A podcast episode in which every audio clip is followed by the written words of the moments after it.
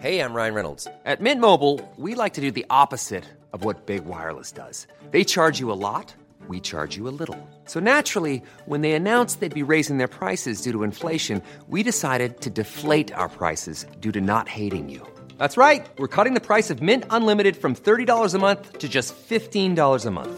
Give it a try at mintmobile.com slash switch. forty-five dollars up front for three months plus taxes and fees. Promo rate for new customers for limited time. Unlimited more than forty gigabytes per month slows. Full terms at mint mobile dot com. A lot can happen in the next three years. Like a chatbot may be your new best friend. But what won't change? Needing health insurance. UnitedHealthcare Tri-Term Medical Plans are available for these changing times. Underwritten by Golden Rule Insurance Company, they offer budget-friendly, flexible coverage for people who are in between jobs or missed open enrollment. The plans last nearly three years in some states, with access to a nationwide network of doctors and hospitals. So for whatever tomorrow brings, UnitedHealthcare Tri-Term Medical Plans may be for you. Learn more at U H one dot com. Everyone knows therapy is great for solving problems, but getting therapy has its own problems too, like finding the right therapist, fitting into their schedule, and of course, the cost. Well, BetterHelp can solve those problems. It's totally online and built around your schedule. It's surprisingly affordable, too. Connect with a credentialed therapist by phone, video, or online chat, all from the comfort of your home. Visit better help dot com to learn more and save ten percent on your first month. That's BetterHelp, H E L P.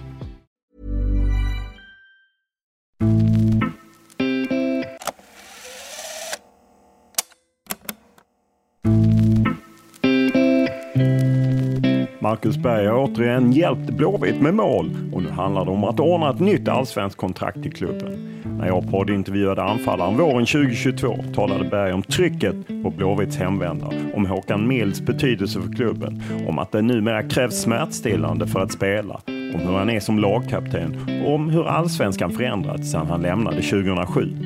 Berg berättade även om åren i landslaget med V M tjugohundraarton som höjdpunkt, om att offra sig för laget, om hetsjakten på honom i sociala medier med hot och hat, om tiden som utfrusen i Hamburg, om märkligheterna i den grekiska ligan, om att tacka ja till spel i länder som Ryssland och Förenade Arabemiraten och om det svåra att avkrävas politiska ställningstagande som spelare.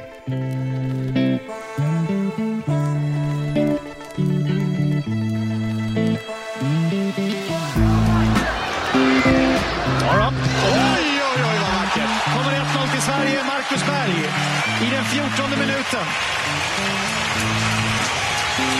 Nionde landslagsmålet, Panathinaikos tjugonioårige Marcus Berg. Det går inte att beskriva, så det, det är helt sjukt. För svårt att hitta ord. Vilka fans vi har. Det är allt sånt man tänker på med när man, när man går ut inför match. Man tänker på sin familj, fansen, alla som stöttar oss, alla som vill att det ska gå bra. Det är de vi spelar för. Förlåt. Sommaren tjugohundratjugoett betydde att det var slutspelat i landslaget för Marcus Berg, där E M blev det sista han gjorde. Det var också slutet på utlandskarriären efter fjorton år i flera olika länder. Istället vände han tillbaka till Allsvenskan och I F K Göteborg. Men det blev kanske inte riktigt som Berg tänkt sig, även om en stark höst fick upp klubben på en åttonde plats. Nu väntar en ny allsvensk säsong och för Blåvitt hänger nog mycket på att anfallaren fortsätter bidra med både mål och assist. Men en lång karriär har tagit ut sin rätt på den snart trettiosex år gamla kroppen. Marcus Berg berättar i podden att det väntar en operation den dag han lägger av och att det krävs rätt mycket smärtstillande för att ens kunna fortsätta spela fotboll. Det är ganska mycket om jag ska vara ärlig, vilket kanske inte är jättebra, men det är också någonting som för min del är nödvändigt om jag ska kunna stå på en fotbollsplan. När nu landslaget går in i ett V M-playoff befinner sig Marcus Berg i tv-soffan och han tror på landslaget men lyfter att man tappat mycket rutin efter E M och att det finns stor potential. Det är klart att det blir en, ett nytt bygge av allt i hierarki och i... I lite såklart också fotbollsmässigt. Sen är det fortfarande samma coach som är kvar nu med Janne och Peter. De ja, flesta spelarna vet vad de vill ha ut av, av i det taktiska. Sen är det klart att de har andra egenskaper, vilket kanske är ännu lite mer spetsegenskaper just offensivt, till skillnad från när vi var med kanske som ja, lite mer old school och ha det här, ja, men vi gör det här för laget liksom, och det tror jag väl är en liten skillnad. Vi pratar självklart om Rysslands invasion av Ukraina som fått sportliga konsekvenser förutom allt mänskligt lidande. Och Berg talar om sin tid i ryska Krasnodar och om valet man har som spelare när man lockas av stora pengar i länder med lite tveksamma regimer. Och det svåra att man som spelare ibland tvingas navigera politikens värld. Som fotbollsspelare får du ofta frågor och att du ska tycka och tänka om det mesta, och det, jag vet inte om jag sagt det innan, men det är inte mitt jobb och jag har liksom inte haft det intresset. Jag läser det som står i media, det är väldigt sällan jag går in och läser på extra om, om saker, och det är klart att man kan ha en uppfattning om saker och ting, men ja, den kan man hålla för sig själv också som fotbollsspelare. Och den är naturligtvis mer än det här. Vi pratar bland annat om att Marcus Berg inte hade en aning om att Pontus Wernblom skulle sluta. Hur han själv ser på sin säsong i återkomsten till Blåvitt. Om den massiva kritiken efter matchen mot Spanien där han missade ett läge. Och det förändrade fotbollsklimatet med sociala medier och aggressiva människor. Och hur han ser på livet efter karriären. Om känslorna efter hans sista match i landslaget när Sverige åkte ut mot Ukraina. Samt om hans ledarroll i I F K Göteborg. Men som vanligt börjar vi podden med en faktaruta. Ålder? trettiosex. Bor? Göteborg. Familj? Fru och tre barn. Utbildning? Eh, halva gymnasiet. Lön? Eh, helt okej. Vad kör du? Eh, Volvo. Vad läser du? Eh, mest online, alltså nyheter, eh, fotbollskanalen. Vad tittar du på? Eh, lite olika, men eh, perioder, serier. Eh, jag gillar egentligen filmer mer. Eh, jag vet, då är det ett snabbt slut liksom. Vad lyssnar du på? Eh, Spotify, olika. Eh, ingen topplista, men eh, det kommer upp sådana egna... egna mixar efter vad man har, efter vad man har lyssnat på liksom, så det är väl mest det. Vad spelar du på? Eh, det är väl mobilen i så fall, annars så spelar jag inte på något. Vilken skulle du klassa som den största upplevelse du haft i fotbollssammanhang?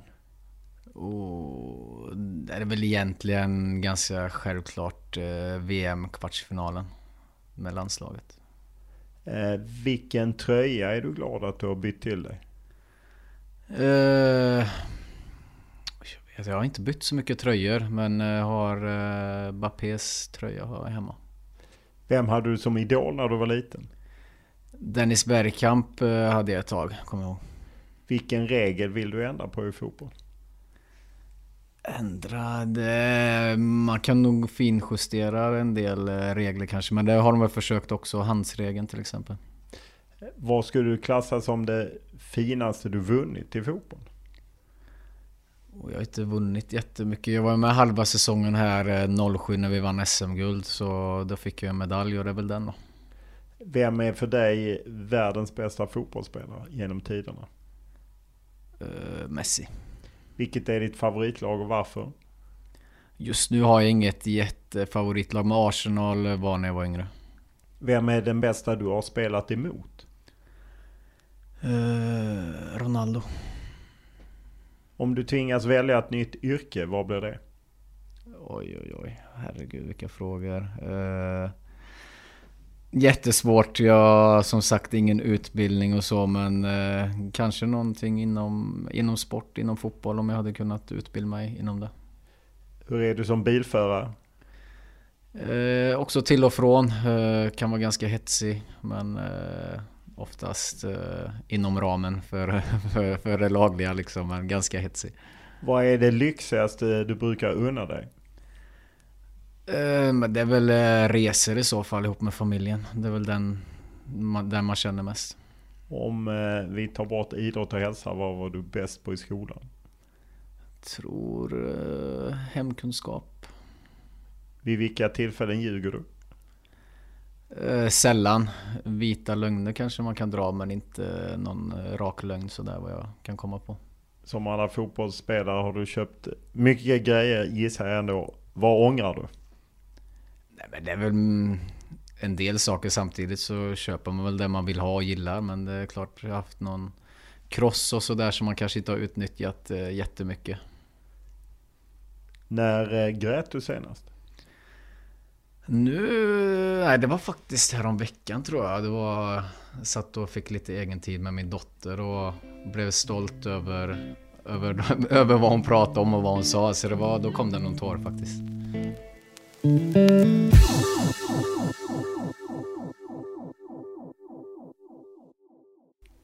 Vi träffas här på eh, Kamratgården och eh, det är inför en helg då jag tror man i, i Blåvitt gärna hade spelat en semifinal i Svenska Cupen. Nu blev det inte så. Hur är statusen i Blåvitt? Nej, det är klart att det är en, en missräkning och en besvikelse över att vi inte klarar att gå till semifinal. Eh, samtidigt så försöker vi ändå ta med oss det positiva, det, vilket man måste göra som, som fotbollsspelare eller elitidrottsman. Och vi tycker vi gör en helt okej insats mot Elfsborg eh, borta på Borås Arena. Eh, tyvärr förlorar vi. Eh, så nu får vi väl lite lugnare här istället och kunna ja, känna att man avslutar försäsongen och, och kan lägga allt fokus på Allsvenskan.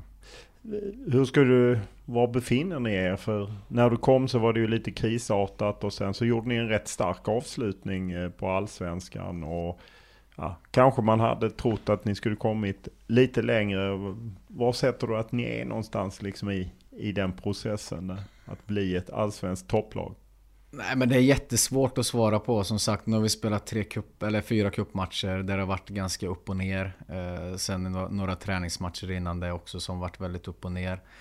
Eh, och en försäsong är alltid en försäsong. Hur mycket man än liksom tjatar om det så är det så. Det, det är någonting extra när, när tävlingsmatcherna börjar och man börjar släppa på träningen och man känner det där pirret och det spritter i benen. Det är väl det man vill och hoppas och tror ska komma nu de här veckorna innan Allsvenskan drar igång. Så jag tycker ändå vi, vi är spelartruppen införstådda med vad, vad vi måste göra för att vinna matcher. Och då, då gäller det för oss att plocka fram det varje match. Jag tycker vi ska vara ett stabilt, bra lag som, som ska vara tunga att möta. Så det var det vi, det vi gjorde förra hösten när vi tycker att vi kom upp i en bra nivå då. Då flyter också offensiven på ett helt annat sätt. Man får ett helt annat självförtroende. Så det gäller först och främst att vinna matcher och, och få med sig en skjuts därifrån. Ja, hur mycket är självförtroende och hur mycket är vad man kan sätta på träning och så? Alltså hur mycket sitter i huvudet kontra vad som sitter i benen? Nej, men det är klart att det är en mix. Sen tror jag mycket generellt sett är en mental bit. Jag, jag tycker vi har ett bra lag, vi har bra spelare, vi har en idé och alla måste köpa den, alla måste tro på den hundra procent och, och göra det tillsammans för varann och för klubben liksom. Och då, då tycker jag att vi har ett så pass bra lag utan att veta allt för mycket om de andra lagen. Så tycker jag vi har ett bra lag, sen lever alla matcher sitt liv och om man ser tillbaka till förra året, vi slog och slog flera bra lag och sen till exempel förlorade vi två matcher mot Varberg, vilket inte gör, gör Blåvitt till något topplag, utan det är ju stabiliteten och ja, få, få in det i laget liksom, att vi ska vara svårslagna och kunna vinna, vinna fler matcher. När ni inte presterar, vet du vad det är som inte stämmer? Nej, men det är klart man har tankar och funderingar och det är många, många kvällar och nätter efter matcher man har suttit antingen själv eller kanske med jag, Gustav Svensson bor nära varandra och man, har, man sitter och analyserar och tänker och ja, svårt att komma så mycket längre egentligen, men det är för att man bryr sig och vill försöka sätta fingret på, precis som alla fans och tränarna, alla liksom bryr sig och verkligen vad, vad är det som går snett liksom. Det är det som är det jobbiga. Hade det varit enkelt att bara säga var det en sak så kan man ändra det, men ofta så är det väl fler saker och det, det är mycket bidragande orsaker till att det går upp och ner. Hade vi i omgivningen, supportrar och alla, för höga förväntningar när, när ni återvände? Du, Oskar Wendt, Gustav Svensson, jag menar två hade varit med i den svenska E M-truppen och Oskar Wendt med sin långa karriär utomlands.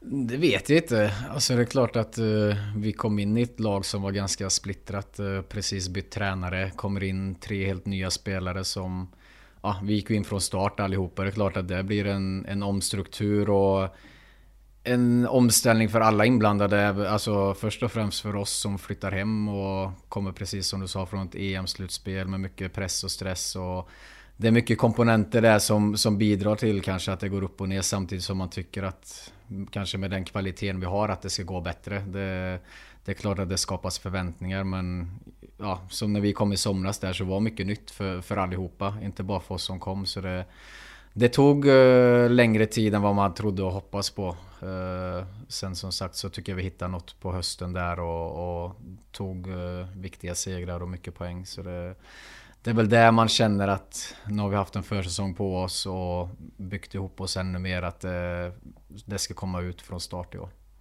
Hur är den här kritiken uh, viner lite mot, uh, kanske mer mot Svensson, Wendt, men jag menar det är ju ändå polare och lagkamrater till dig, att, att, som det blev i början. Många tyckte inte de levde upp till liksom det man trodde. Nej, men det är som jag sa innan, vi är ett lag liksom, och alla, alla ska kunna bidra. Det är inte att man ska lägga över ansvaret på, på en eller två individer, utan alla måste ta sitt ansvar, och sen kan inte jag svara för hur andra tänker och tycker, utan det är liksom, vi är en pusselbit i, i hela Blåvitt som, som vi försöker liksom komma hit och passa in. Det, det tar sin tid att hitta sin roll, och även för andra, och hur, ja, lära känna varandra både på och utanför plan. Det tar tid.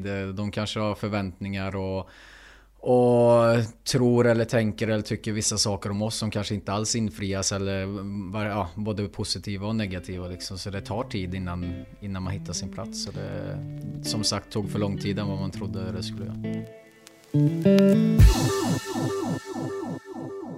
Nej, vi släpper in ett mål det här sista. Det, det är ett skämt. Jag tycker ändå vi har hyfsat kontroll. Vi ska komma till fler lägen, men eh, nej, det här sista målet är inte okej. Alltså.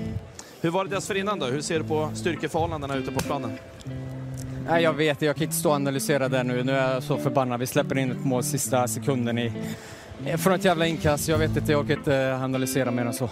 Ska vi prata lite om ditt mål i alla fall? Vad betyder det? Ja, ett noll betyder det. Sen eh, tappar vi till två ett, så det är bara, bara gå ut i andra och försöka vända på det. Men betyder det någonting för dig själv också att eh, hitta nätet igen? Eh, vinner vi matchen så förmodligen, men just nu så, så kan jag inte bry mig mindre. I sista gruppspelsmatchen i kuppen mot Mjällby så intervjuade mina kollegor dig i paus. Du var ju rätt arg då. Hur eh, hård är du i, i omklädningsrummet? Nej, men jag är nog inte... Det får ju också andra svara på, men jag ser mig inte som, som jättearg, och det är inte ofta jag ryter till, men ibland, ibland händer det, och i, i vissa lägen kanske det behövs, i vissa lägen kanske det blir helt fel, det vet jag inte, det får som sagt andra svara på, men när det händer sådana onödiga grejer i viktiga lägen på saker som vi har pratat om ska inte hända, liksom, det är klart att då får man ryta till. Liksom. Sen kan det hända att en individ gör ett misstag eller så, det, det kan absolut hända liksom, men när det är taktiska grejer eller så som vi inte gör rätt, då, då är det klart att då, då får man säga till, och det händer väl. Du är lagkapten, hur leder du?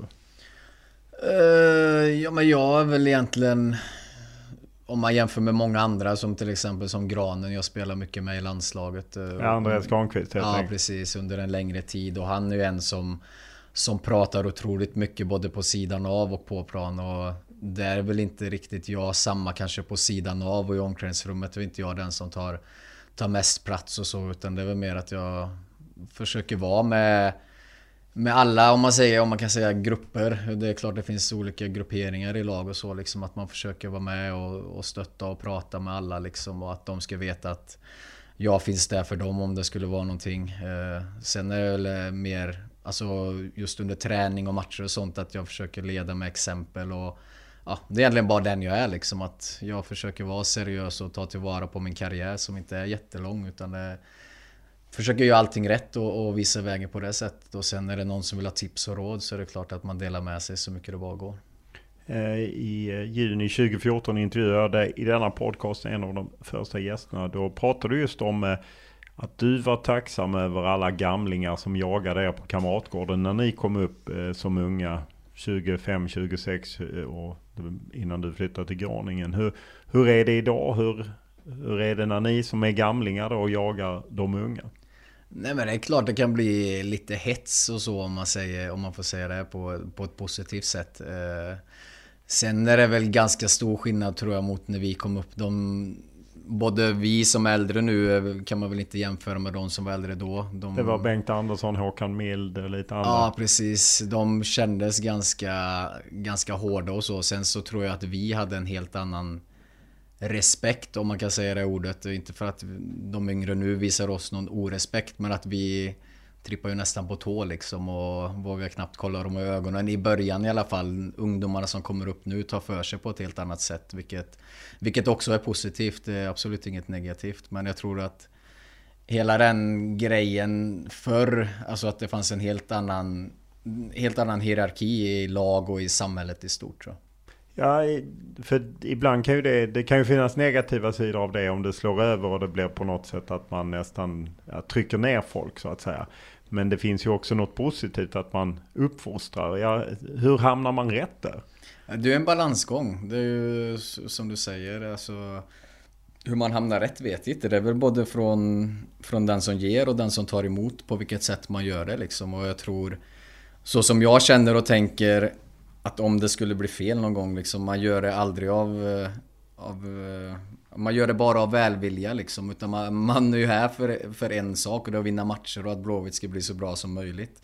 Det är ju det det handlar om liksom. Det är ju absolut inte att trycka ner någon. Sen samtidigt är det någon som går över gränsen, då får man sätta ner foten liksom. Men ja, det är en hårfin gräns där kanske, var som sagt vad, vad mottagaren tycker i så fall över gränsen kanske inte alls stämmer i någon annans ögon liksom.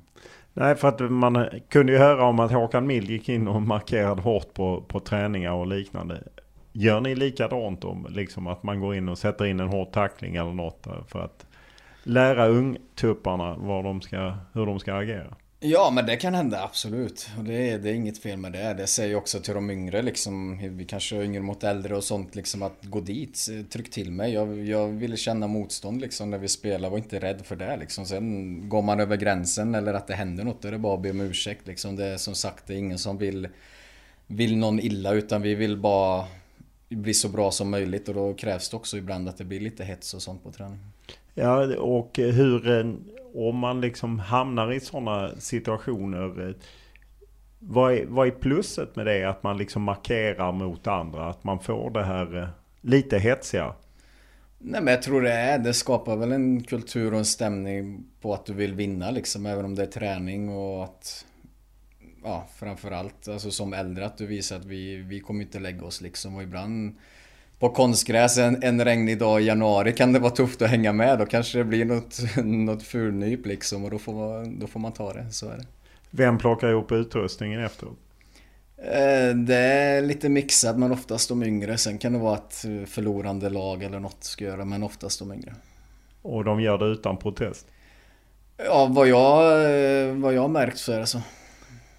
Ni var ju ett gäng kompisar som ju man, ja, den här lite fikaligan som man kanske lite slarvigt slängde ihop då när det slutade med ett S M-guld, även om du flyttade den sommaren tjugohundrasju. Nu skulle ni återsamlas många, det pratats om i många eh, år så att säga. Hur var det när du hann knappt komma hit och Wernblom försvann?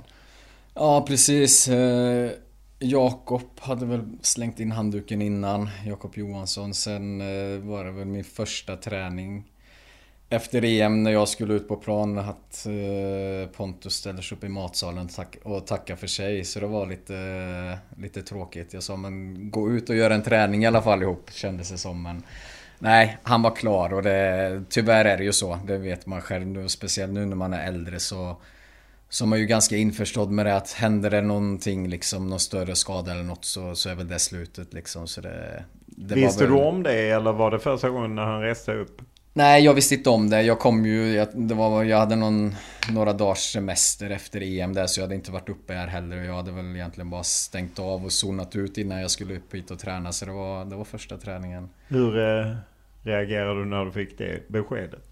Nej, men det var käns- känslosamt såklart. Alltså Pontus, eh, jättefin kille, duktig fotbollsspelare. Eh, ja, betydde mycket för Blåvitt. Så det är klart att det är tråkigt, men samtidigt som man väl kanske haft det på känn utan att jag fått de intentionerna av han att det kanske kommer hända inom en snar framtid. Eftersom han inte hade spelat så mycket och hade de problemen han hade så var det väl ingen jätteöverraskning.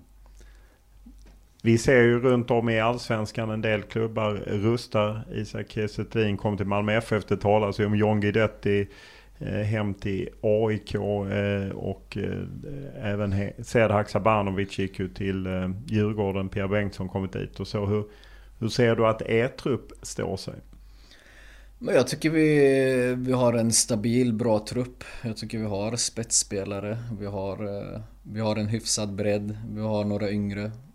Så jag tycker så sett tycker jag vi har en bra trupp. Sen som jag sa innan, jag har inte kollat jättemycket de andra trupperna och så. För mig är väl egentligen Malmö det laget i Sverige som, som har spelare som har varit på en, på en lite högre nivå kanske. Sen som du säger, Djurgården, A I K, det är bra stabila lag som, har, som också har tagit in en del duktiga spelare. Så det är klart att de har satsat och gjort det bra under, under ett par års säsonger liksom, så jag är glad att de siktar väl på att vara med där uppe, absolut. Vad är ett rimligt mål för eh, I F K Göteborg?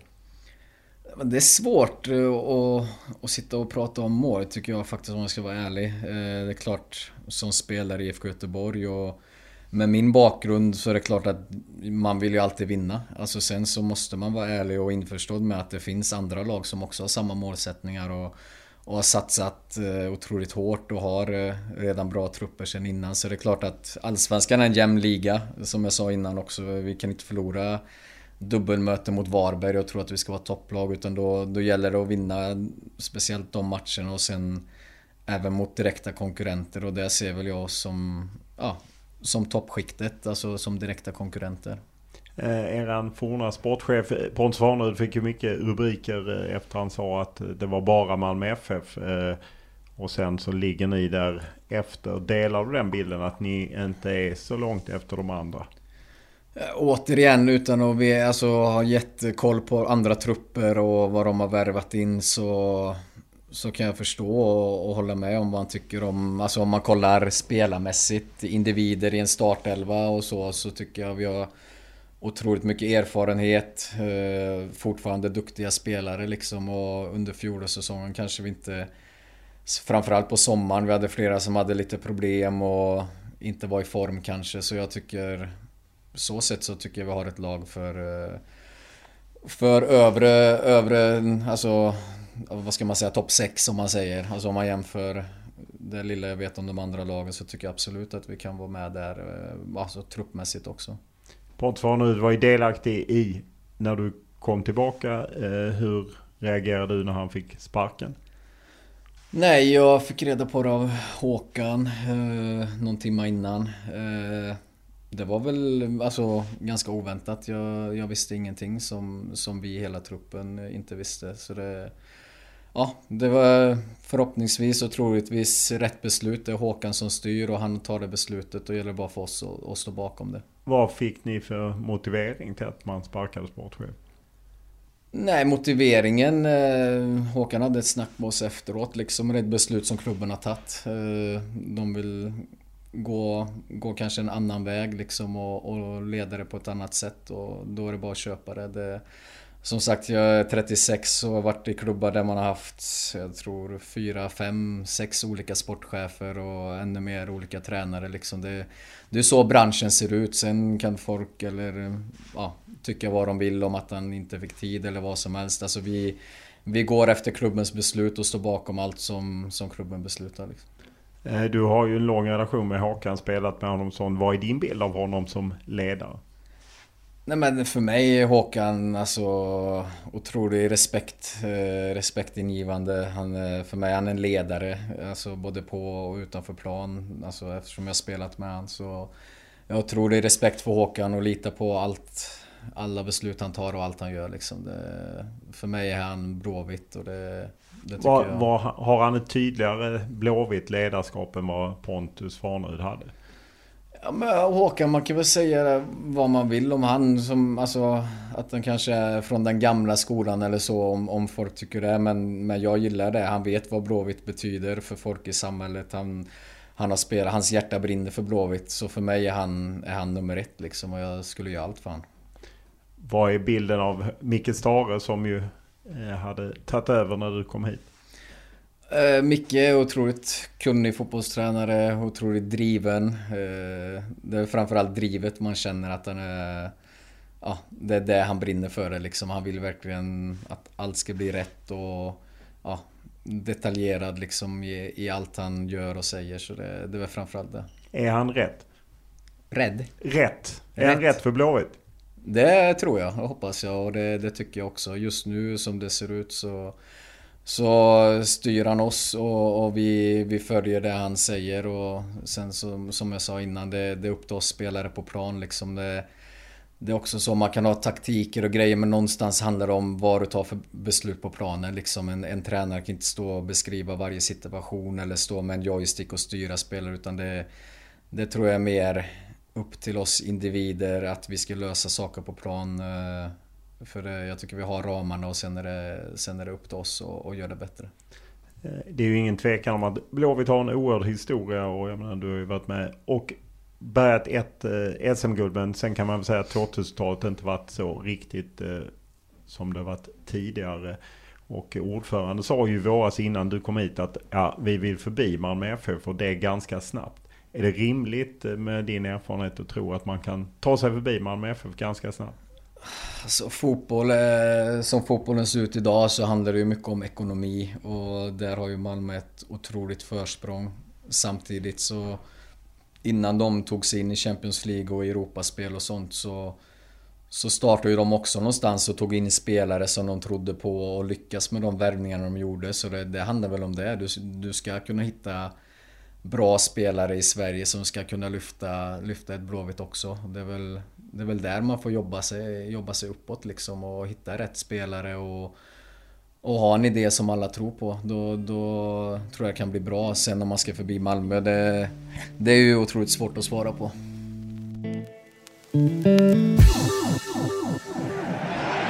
Och här, det är Sigthorsson och går hela vägen själv.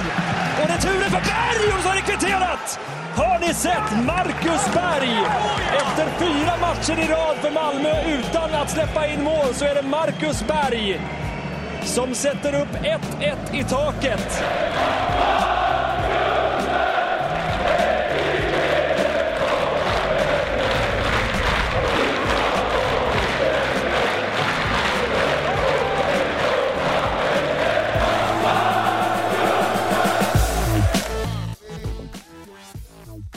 Efter fjorton år i utlandet så vände du hem, körde ett halvår då. Vad, vad kände du själv när du spelade arton allsvenska matcher och gjorde tio mål och en assist?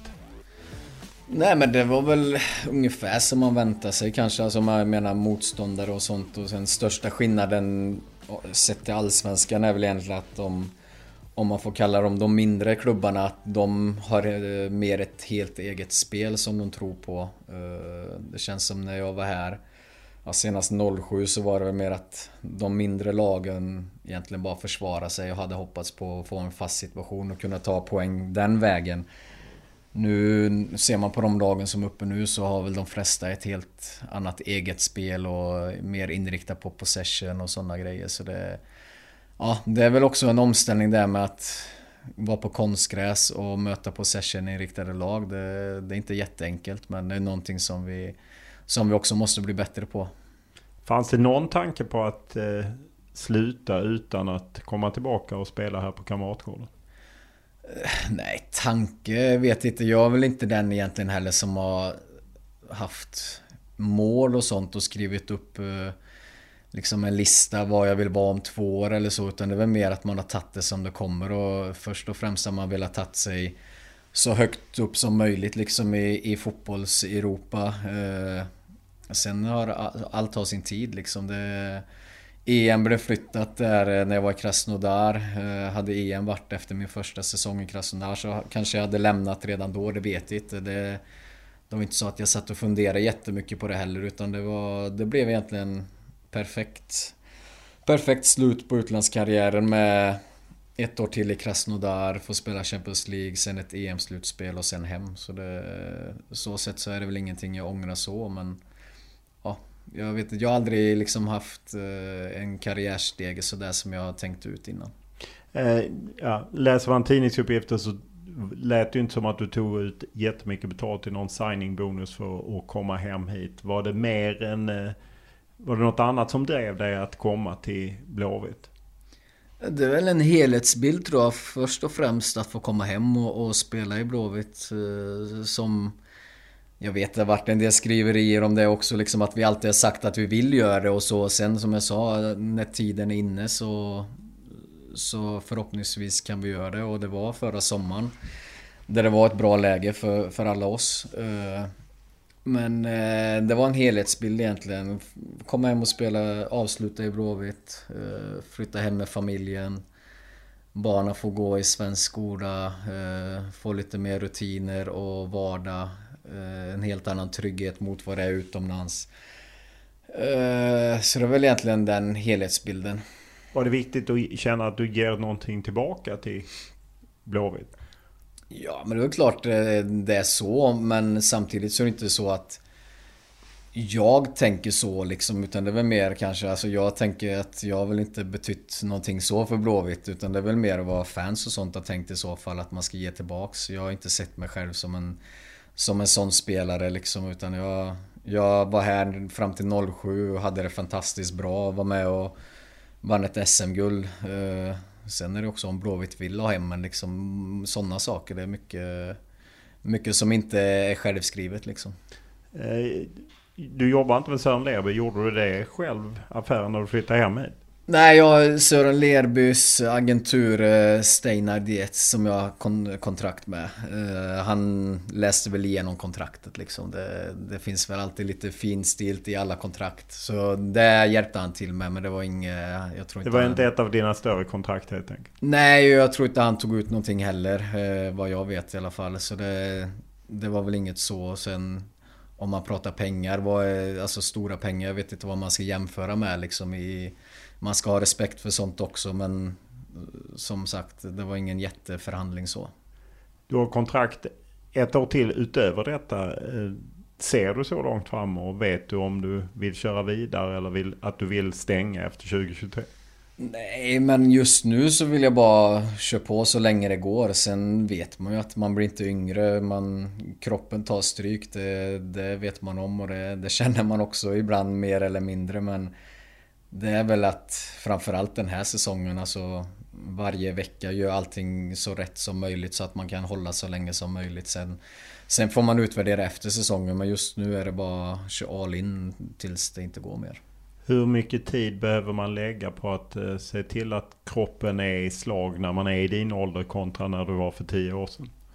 Ja, men det är också mycket individuellt. Jag har väl egentligen börjat med det för ganska många år sedan liksom, och tänker på det här med prehab och, och rehab. Eh, sen finns det saker. Vad är prehab? Vad... Prehab, eh, det är liksom innan träning. Eh, jag kan inte gå ut på en plan helt ouppvärmd, utan jag måste köra en, en uppvärmning innan uppvärmning om man säger. Vi värmer ju alltid upp med laget, men man får alltid ha en egen individuell uppvärmning i gymmet. Eh, så man kan komma ut... Eh, eh, ut på planen i alla fall.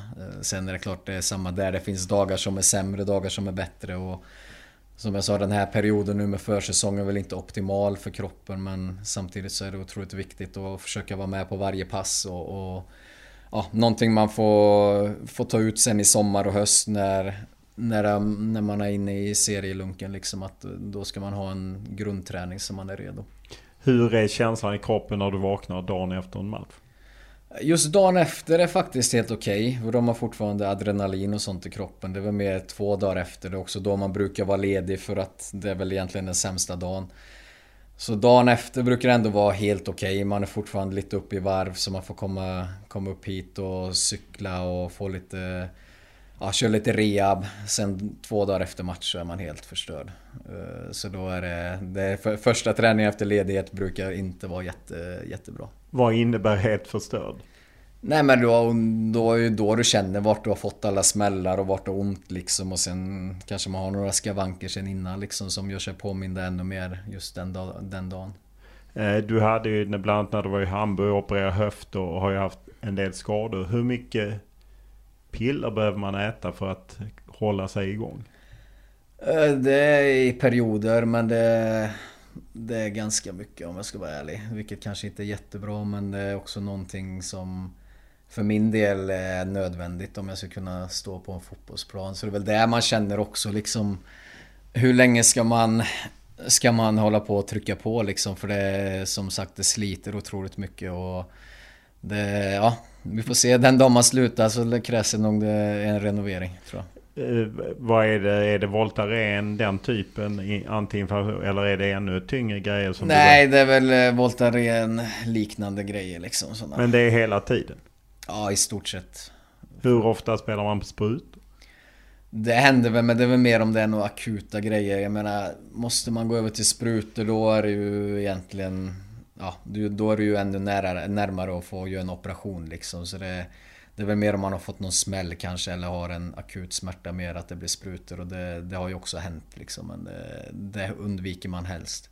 Hur, hur mycket funderingar har du ändå just kring att behöva käka grejer för att kunna spela?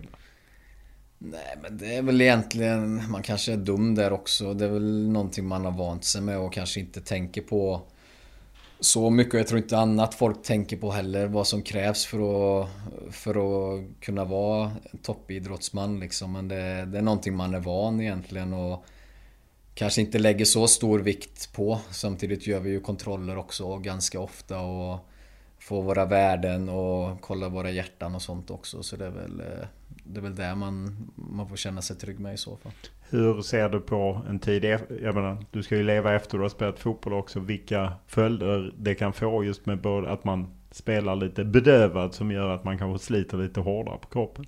Nej, absolut. Kommer de tankarna. Det är klart att man vet om att man har ett liv efter karriären och man vill kunna vara med på barnas aktiviteter. Förhoppningsvis får man barnbarn någon gång där man också vill vara hyfsad i form liksom. Det är klart det är så, men ja, det kommer nog förmodligen bli någon operation sen efteråt liksom, och det är man ganska inställd på. Och det, det Vad är, är det du behöver operera då?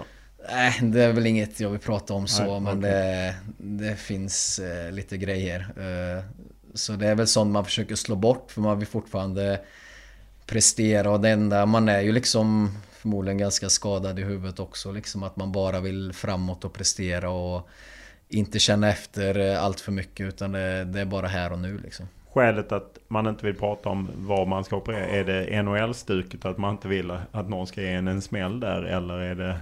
Nej, men det kan väl vara onödigt, det är väl inget som någon behöver veta heller. Nej. Liksom. Sen, Nej, eh, ja. Vi stänger det där. Ja. Just att du har ju, du har ju spelat lång tid, ett S M-guld, en kupptitel i eh, Grekland, vann ligan i Förenade Arabemiraten, spelat Champions League med Krasnodar och landslaget en V M-kvartfinal, men liksom ändå inte så många titlar. Hur förstod man det när man vann S M-guld tjugohundrasju, att det kanske inte, det är inte så himla lätt att vinna? Uh, nej, det är väl någonting man har sagt och känt nu på senare år liksom, att även sagt det till spelarna här, sen om det händer här, förhoppningsvis händer det här inom en snar framtid, men eh, sagt att ta tillvara på varje säsong som kommer liksom, för man vet aldrig hur ofta man ens har chansen att ta en titel liksom. det, det är någonting extra och någonting man, man kan bära med sig. Eh, sen så är det ju otroligt, det är inte lätt att vinna en titel, det är så pass många matcher, och har du skador eller avstängningar i fel perioder så, så kan det vara skillnaden på att ta en titel eller inte.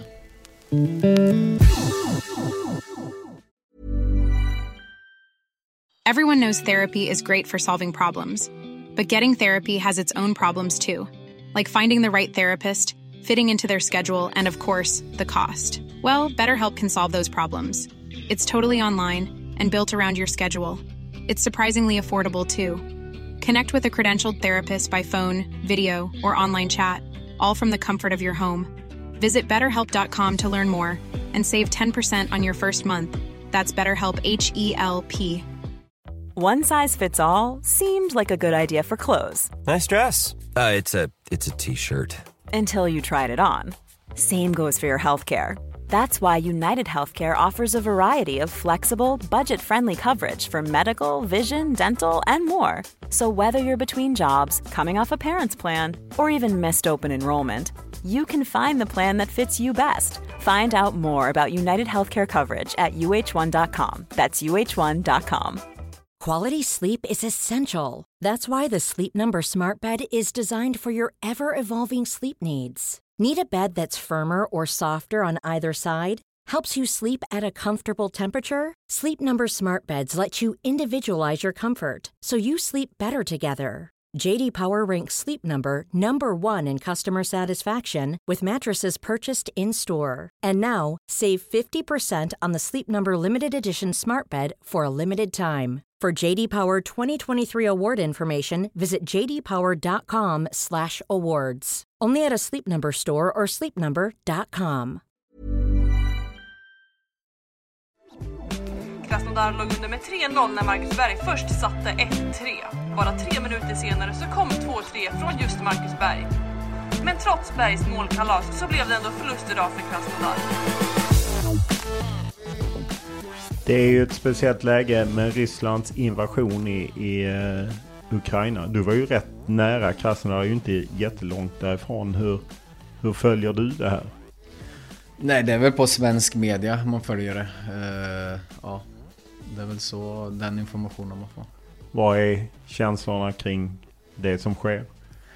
Att det är helt sjukt. Uh, fortfarande när man läser så, så tror man väl inte riktigt att det är sant. Uh, även om det är ganska påtagligt såklart om man pratar mycket om det. Och, ja, som du sa, jag har bott i Ryssland och har haft kontakt med en del folk där som, som har varit nära. Liksom. Det, är, nej, det är hemskt och sjukt. Jag vet inte, det är, det är svårt att sätta ord på, det är bara sjukt.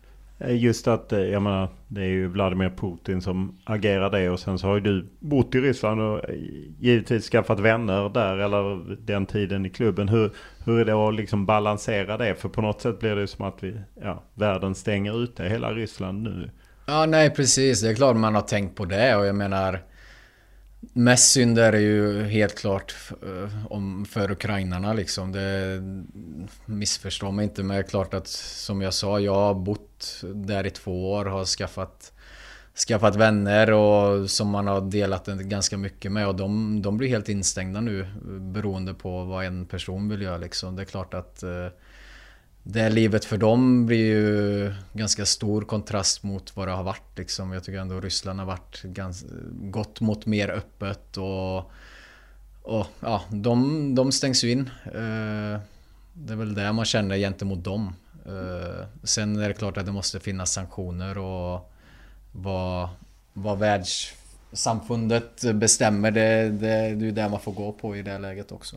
Vilken kontakt har du med Krasnodar och de som var där? Nej, jag har skrivit med några, och det är väl eh, framförallt tolkarna som man har haft nära kontakt med, som man har liksom hängt med. De har gjort, varit med en överallt liksom, vad man än har gjort på sjukhus eller vad det än är liksom, så är de med och hänger. Och det är unga killar liksom som, som är välutbildade och gillar att och resa och ta del av ja, Europa liksom och se världen. Och som jag sa, det är väl de man tänker på liksom, som är helt instängda nu och inte får den chansen. Men återigen, det, det är mer synd om vad som händer i Ukraina, och det, det är en sjuk, sjuk värld. Man hade aldrig trott att det skulle hända. Han som startade Krasnodar är ju en oligark, även fall han ännu så länge vad jag vet inga sanktioner. Sergej Galiski ju, men sålde sin stora kedja till, till en rysk bank som ägs av staten, och bilder med honom på Putin och så. Vad är din bild av Galiski? Vi hade en bra relation. Han har helt okej okay engelska så man kunde kommunicera med honom, och han, han brinner verkligen för fotbollen, för staden Krasnodar. Han har byggt upp väldigt mycket infrastruktur där och hjälpt stan så att det blir ett liv i stan liksom. Och det är klart att nu, nu vet jag inte hur Hur han, kunde komma, hur han kommer kunna sköta om fotbollsklubben. De har ju en otroligt stor akademi där de har barn och ungdomar från hela regionen runt där liksom, som de tar in, som får bo på ja, hans campus i stort sett. Det är han som har byggt upp allting där runt fotbollen, så det, det är klart att det är en svår, svår sits för han nu. Eh, Det har ju varit Viktor Claesson, din gamla lagkamrat, fick ju lämna Krasnodar, och många av svenskarna som spelar i Ryssland eh, lämnar ju på deras kontrakt gäller inte förrän återigen i, i juni. Eh, på något sätt hamnar ju idrottare i det här att man har ett ansvar. Vilket, vilket ansvar har man liksom att man spelar i Ryssland eller har spelat i Ryssland kontra... Det är svårt. Alltså jag menar vi har... Eh... Om man bara pratar krasst, alltså du har, en, du har en karriär på x antal år. Du vet aldrig när den tar slut. Du får olika erbjudanden. I Ryssland är erkänt att det är kanske ett, ett land där de måste betala mer än vad egentligen de ska göra sett till, till kvaliteten eller vad man ska säga. Så det är klart att som spelare får du en chans att gå till ett bra lag i Ryssland och chans på att spela Europa-fotboll, så är det ett bra steg som fotbollsspelare, plus att du, du tjänar mer pengar än vad du hade gjort kanske i en liknande liga i, i Västeuropa. Hade du några funderingar innan du gick dit? Du har ju för övrigt också varit i Förenade Arabemiraten som är ett annat land mm. som i efterskalven av Qatar och liknande som också ifrågasätt, som också betalar högre löner ju. Mm. Nej men det var det är väl egentligen samma svar som jag sa precis liksom, men det är klart att man har funderingar och så, sen samtidigt är det svårt att ta på det liksom när du lever i ett land, vilket land det än är, så så är du i din bubbla. Du du har din vardag, du lever ditt liv, du ja, du har ett ansvar liksom och det, såklart, men ja, det, är, det är svåra frågor. Samtidigt så har, så har många stora företag och liksom kontor på i stort sett alla platser i hela världen liksom och, och skicka folk dit för, för ett jobb. Och det är väl egentligen det man känner som fotbollsspelare också, att jag ska dit på ett jobb.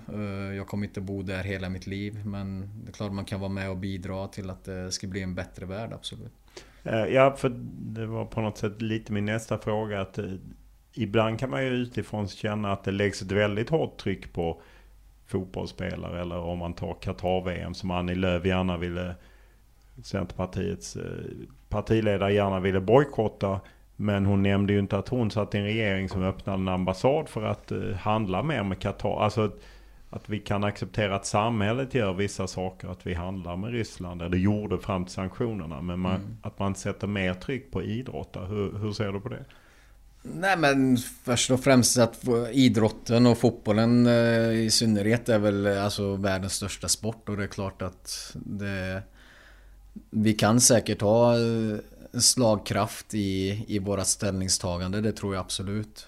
Sen samtidigt som jag sa så så som jag tänker och känner rent krasst, och jag är inte jättepåläst eller utbildad eller sådär inom, inom alla områden, men det är väl det att man har en, en karriär, du får en chans, du får en chans att spela V M kanske om du har tur. Det är verkligen inte många som får det liksom, och vi, vi tillhör Sverige och Svenska förbundet, om de säger att vi ska spela V M, och då, då är man väl med på det liksom, känner jag. Sen som jag vet att det är flera fotbollsspelare som har sagt att de aldrig kommer sätta sin fot i ett visst land eller i en viss... Ja, region. Så det, det är väl upp till var och en. Eh, som jag sa, jag har inte varit jättepåläst, och återigen det att vi ska tycka och tänka, nu är det inte generellt om Qatar eller Ryssland så här, utan som fotbollsspelare får du ofta frågor och att du ska tycka och tänka om det mesta, och det, jag vet inte om jag sagt det innan, men det är inte mitt jobb och jag har liksom inte haft det intresset. Jag läser det som står i media, det är väldigt sällan jag går in och läser på extra om, om saker, och det är klart att man kan ha en uppfattning om saker och ting, men ja, den kan man hålla för sig själv också som fotbollsspelare. Man behöver inte dela den med hela världen liksom. Samtidigt som jag kan förstå att, att flera tycker att man ska ta tydligare ställning i, i vissa frågor, men samtidigt måste du ha ganska mycket, mycket fakta då också. Det, det kanske man inte... Ja, om folk vill kalla det ta ansvar på att läsa på om saker, jag vet inte vad man ska kalla det, men... Ja, det är väl egentligen min inställning, kanske inlindat svar, men det är väl min generella inställning till det. Om man ser till att Ryssland är ju plockades bort från det vi vet, i varje fall när vi spelar in den här podden så plockas de ju bort från V M-playoff och, och liknande. Tycker du det är rimligt att man på något sätt straffar de ryska idrottarna? Ja, idrottarna, det är väl hela folket generellt sett som, som har blivit det. Och jag, som jag sa, någonstans är det någon som har beslutat om att det måste bli sanktioner, och vart ska man dra gränsen liksom? Det, det är väl egentligen där de tror och hoppas på, och att det ska ske en förändring med att folket ska, ska gå emot förhoppningsvis och få, få till en förändring på hemmaplan först och främst. Så att, som jag sa, jag bodde i Ryssland, jag tycker det kändes öppet. De skulle ta bort det här med visumansökan, du skulle kunna göra online för att det ska bli lättare att ta sig in och ut i Ryssland, och allt det där blir ju ett stopp nu liksom, och tillbaks till, jag ska inte säga stenåldern, men alltså det, det kommer ju bli en helt annan situation för dem nu. Om vi går på det sportsliga så ska ju Sverige möta Tjeckien och eventuellt då Polen om man slår Tjeckien i en playoff-final. Vad, vad tror du sannolikheten är att Sverige tar sig till V M? Jag har inte jättekoll på Tjeckien, förutom att de gjorde väl ett hyfsat E M. Ja, de är faktiskt i kvartsfinalen. England säger ja. De förlorar mot Danmark. Nej, så det är ju garanterat ett bra lag. Sen så hoppas jag att vi, vi säger att Sverige har en fördel av att det är hemmaplan på Friends med, med ett fullsatt Friends, betydelsen av matchen, så både tror jag och hoppas jag att Sverige ska ta hem den matchen. Sen är det en borta match mot Polen i så fall. Polen är absolut inget dåligt lag, men återigen där så tycker jag att Sverige har ett helt annat go i laget om man säger, och en framtid som, som är ljus, och jag tror också och hoppas att Sverige tar hem den i så fall.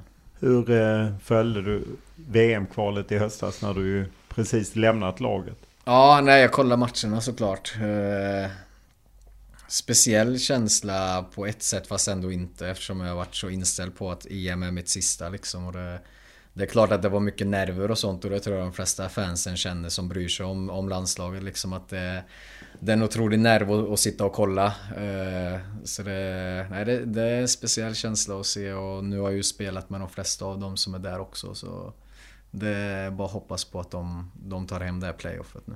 Hur speciellt var det att se först den första V M-kvalet mot Spanien, där i Sverige kanske gjorde en av de mm. bästa landskamperna vann, och sen kom några riktiga plumpar med både Greken, Grekland borta, Jorgen borta. Vad, vad är det som inte stämmer? Nej, men jag tror det kan vara också en mix såklart, men sen om man ser till vi äldre som slutar, tror jag stod för en ganska stor trygghet liksom, och vi, vi var med Janne hela vägen, vi visste exakt vad som gäller. Vi kanske ganska stor skillnad på spelartyper mot vilka som kom in, och ser man på truppen nu som blir uttagen så är det ju en otrolig, alltså finns otrolig potential och offensivt, offensivt men, men defensivt är det lite mer brister. Ja, kanske. Det har väl inte varit, nu är Lustig borta där Kraft har gått in, Ludde Augustinsson som har gjort mycket matcher och spelat länge. Sen är det väl Mackan och Vigge i mitten liksom, så den känns ändå ganska given tycker jag, om det inte blir skador och avstängningar så tycker jag ändå den känns stabil. Och så Robin längst bak som, som har varit fantastisk i landslagen i alla år, jag tror inte han har gjort en dålig match där. Så framförallt offensivt som du säger är det väl lite annat truppbygge än när, när vi äldre var med. Ja, och vad betyder ni? Jag menar, det var ju du och Sebastian Larsson, Gustav Svensson som mer var med i truppen, Granqvist också mer med i truppen på, på slutet så att säga. Mm. Men ni var ju ett helt gäng av de äldre som slutade. Vad, vad betyder det att det försvinner så många i det som var en stomme i Jannes bygge?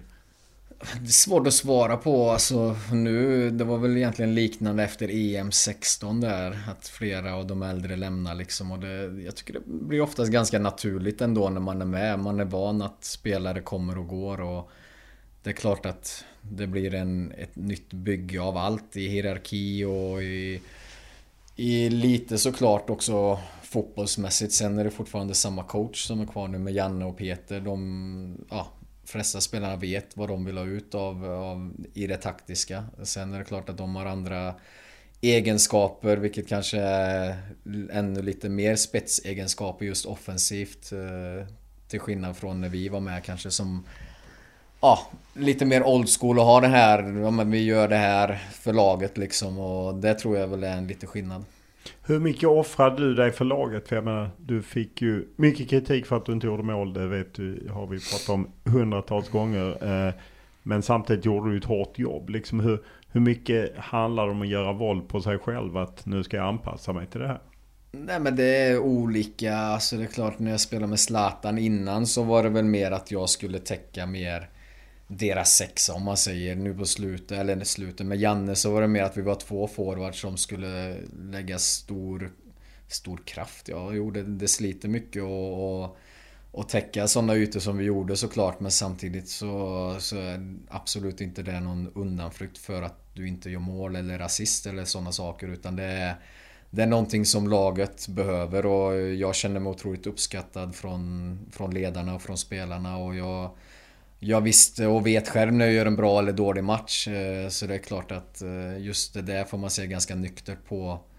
Jag går på det ens, för jag, det, det säger man ju så att säga. Jag vet ju om jag är en dålig eller en bra match, ja. men Jo, när men, det ändå smäller till liksom. Ja, men jag tror hade det varit när jag varit tjugofyra tjugofem så kanske jag hade tyckte det var otroligt mycket jobbigare än vad det var. Det är klart det är inte kul att få kritik. Det kan ingen stå och säga att, att de tycker det är triggande och kul att få kritik. Får du kritik så tycker folk att du inte har varit bra. Och det, det är väl där man får hitta en balans. Liksom att, visst, jag hade kunnat gjort det bättre, men jag vet vad jag gjorde bra och jag vet vad laget behöver. Och, och det är väl den tryggheten jag har känt de sista åren. Liksom att jag...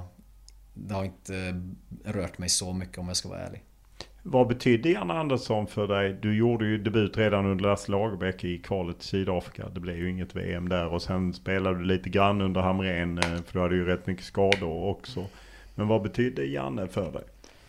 Nej, men Janne är en otroligt först och främst trygg person. Liksom. Han, ger dig, han ger dig en trygghet, och han jobbar mycket med spelarnas egna ansvar. Sen har han tydliga... tydliga direktiv liksom, men det betyder inte att du inte får friheten att göra det du är bra på, utan det, är, det här är bäst för laget, det här begär vi av dig i din position. Och då, för mig som älskar sånt, alltså med lagsporter, att jag, nu säger inte att jag har gjort det, men att jag kan gärna ta ett steg tillbaks för att någon annan ska få ut sina kvaliteter mer, till exempel. Nu så återigen säger jag inte att jag har gjort det, men att allting har ett sammanhang, liksom, att det här betyder så mycket för laget om du gör det här, och att alla köper det, det är då det blir som bäst. Det är väl ingen som trodde att vi med det laget vi egentligen hade skulle gå till kvartsfinal i V M med Toivonen som var på bänken i Toulouse, eller knappt på bänken tror jag, jag som spelar i Förenade Arabemiraten med flera, så det var bänkade spelare och, och så liksom. Att vi ändå gör sådana resultat, det betyder ju att Janne och Peter fick ihop någonting som, som alla köpte, och alla tog verkligen sitt ansvar, och det är sånt jag älskar med lagsport, att även om du inte har de kanske bästa spelarna så, så kan du ändå göra någonting otroligt bra. Hade det varit bättre för dig om E M hade spelat som planerat tjugo tjugo? Det tror jag säkert. Eh, sen vet man aldrig. Som sagt, det, det är inget eh, som jag egentligen har lagt så stor vikt vid heller. Utan det, man kanske kommer att tänka igenom sånt mer sen när man slutar karriären. Liksom att fan, var det där bra eller rätt? Eller, eh, jag vet inte. Det, det är svårt att säga. Allt har också sin tid. Jag, jag startade första matchen där i E M. Sen, sen blev jag väl bänk, eller jag startade andra också. Och sen blev jag bänkad. Det, det är så det är. Jag kanske inte var i min bästa form. Jag vet inte. Uh, Janne ville spela någon annan. Då är det bara att acceptera liksom, och, och försöka gilla läget ändå. Ja, för jag tänker E M-kvalet där ni åker till Rumänien, vinner två noll. En av de bättre landskamper jag har sett. Och du gjorde väl ett mål och en assist. Och mm. Att, att det var mer på gång, och sen gick det ett och ett halvt år och det kom fram andra konkurrenter också. Ja, men precis, när du säger det så, om man tänker efter, det är som jag säger, jag brukar inte analysera så mycket bakåt vad som har hänt och vad som kunde ha hänt, men det, det är klart att det kan ha varit så. Det var samma i Krasnodar, hade jag inte min bästa vår innan E M heller. Eh, visste jag skulle flytta hem lite in och ut ur laget med tanke på att jag inte skulle vara kvar, så det är klart att den uppladdningen är inte optimal, men samtidigt så är det heller ingen undanflykt, utan det, man ska kunna, kunna prestera ändå liksom. Och det, jag kände väl att det inte var i min, i min bästa form om man jämför med åren innan.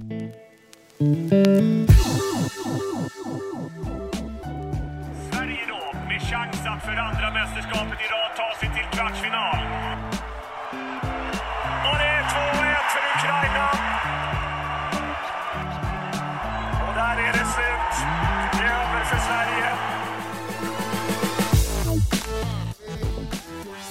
var det, blev det ett bittert slut i och med att du just slutade på bänken?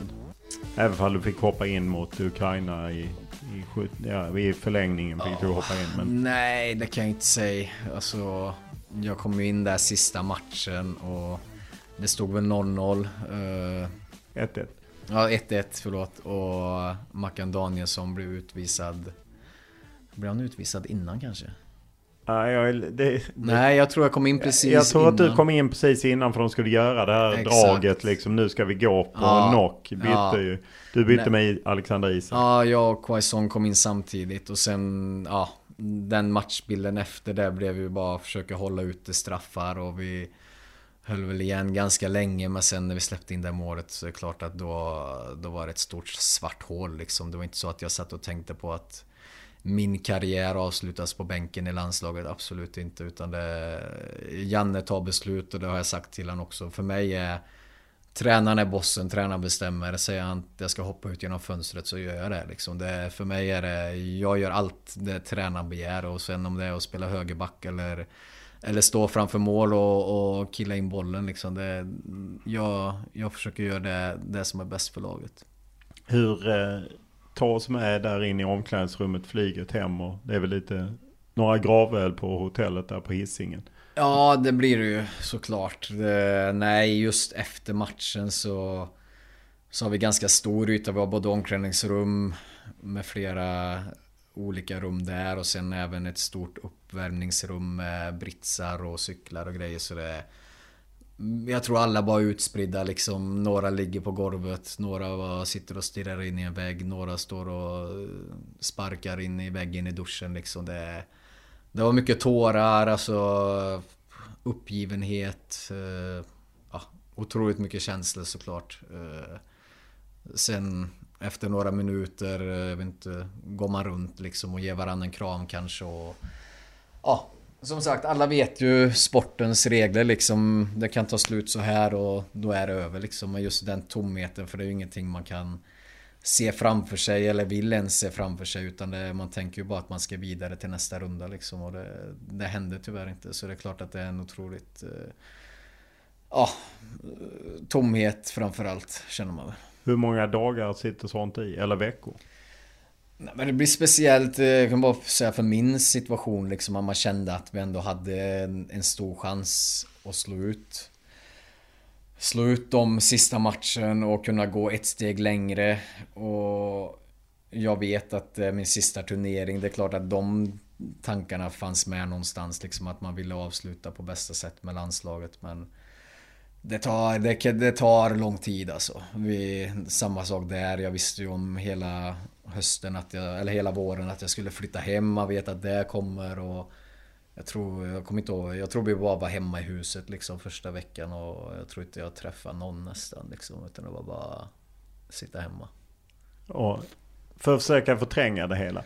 Ja. Det går inte att komma ifrån det. Spanien-matchen, när det blev ett sånt jävla liv kring dig.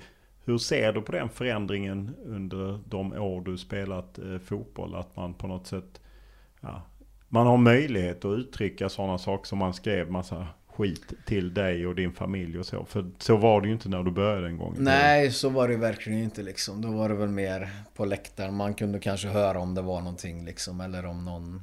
Ja, stod och väntade utanför arenan kanske, jag kommer inte ihåg. Men nej, det är ju helt annan helt annan marknad för uttryck idag, liksom. Och det, först och främst är det inte acceptabelt. Sen så är det ju såklart också upp till var och en. Jag behöver inte ha Instagram eller sociala medier eller vilket man nu har, liksom. Men samtidigt så kommer det ju till en, och det är inte bara en själv, utan det är ens familj och, och ja, syskon, föräldrar. Alla blir ju, det blir helt annan, liksom, helt uh, annan uppmärksamhet på sådana saker, och det, nej, det är någonting som måste göras, liksom, från högre instanser och sätta ner foten, liksom, för det, ja, det är också, jag, jag tycker väl lite själv, och även folk, liksom, att ja, men vi är officiella personer, vi ska kunna ta det, vi ja, till en viss gräns, absolut. Jag kan ta att folk tycker jag är sämst. Det, det finns det verkligen folk som tycker, och det kan jag inte bry mig mindre, liksom. Men när det kommer till hot och hat och trakasserier, det är så långt över gränsen man kan gå, liksom. Det, som jag sa, tyck någonting om mig som fotbollsspelare, att jag inte ska starta, det är upp till Janne, han bestämmer, startar jag så är jag värd att starta. I min värld är det så liksom. Sen, ja. Nej, hur så någon... reagerar du när förbundet ville polisen? Eller? Nej, men vi hade väl en diskussion och det är klart att jag hade inte varit i den situationen innan riktigt, utan det är klart att det blir extremt stort när det är ett E M-slutspel. Det betyder så mycket för folk. Det, ja, det, det blir speciellt. Det är klart man, man tänker, och jag sitter i Spanien på ett hotellrum efter matchen och stänger in mig på rummet. Min fru är hemma med barna själv liksom. Det är klart att det, just den känslan är ganska obekväm liksom, att då vill man ju vara nära varann och känna stöd från varann på ett helt... Förutom. Är det så att du vill dra hem då? Nej, inte att jag... Jag kommer ju aldrig lämna landslaget för en sån grej. Men alltså det är just för familjens skull och så liksom, att, att man vill ha dem nära och att veta att de, de känner sig trygga och, och så liksom. Och jag tror också min fru känner likadant mot mig liksom, att hon vill stötta mig på ett, på ett helt annat sätt liksom. Men nej, jag, just i landslaget så är det en otroligt tajt grupp med alla ledare och spelare liksom, så det var inga konstigheter så. Hur är det när de får skicka ut vakter till din bostad? Nej, men det, det är ju heller inte okej liksom, att det ska behöva gå så långt. Men ja, vad ska man säga, det är också, nu, nu har det varit, och det är väl heller ingenting jag går runt och tänker på, utan det, jag vet att det finns speciellt folk, jag vill inte säga idioter, vilket man kanske skulle kunna göra, men det finns folk till allt. Det, det, kolla ut i världen liksom, så, så ser man det varje dag. Det, jag vet inte, återigen som vi pratade om innan, man ska tycka och tänka saker. Ja, det kan du göra, men du behöver inte, behöver inte publicera det eller säga det rakt ut heller, utan tyck och tänk vad du vill om mig det, eller om vem som helst eller vad som helst. Man behöver inte liksom uttrycka sig varje gång kanske. Hur känner du kring att det inte blev någonting? Jag menar, polisen och sen kan man inte få dit någon? Nej, men det är väl en sak som jag tror kanske är ganska svår, eftersom det handlar om sociala medier. Du kan ha olika I P-adresser och hur ska någon kunna bevisa att det är just du som skriver det där som står liksom, även om det är kopplat till din telefon. Sådana grejer kan det också vara. Nu är inte jag jätteinvolverad heller, men det, jag tror det är mycket som ska till för att, för att det ska hända saker. Men samtidigt så borde man kunna... Ja, jag vet inte om man ska ha, jag vet att jag varit uppe på tapeten eller något förslag att man ska kunna ha bank-I D, logga in med det, då är det verkligen kopplat till dig som person, då står du ut ansvar för vad som händer liksom, och det, ja, kanske någonting sånt. Om man tänker för unga spelare som tar sig fram, hur ska de lära sig att leva med kritiken som ju kan komma både därifrån men även ja, på alla möjliga håll? Hur ska man lära sig att hantera det? Nej, men just sån, när det går över till, som jag sa, det finns ju en gräns liksom. Sen om, om folk, som jag sa, skriver att jag är dålig eller sämst eller vad som helst, det, sånt får man ju lära sig och skaka av sig liksom. Det, det är en helt annan grej. Det, det ska man ju inte ta åt sig, och det är någonting man lär sig under vägen.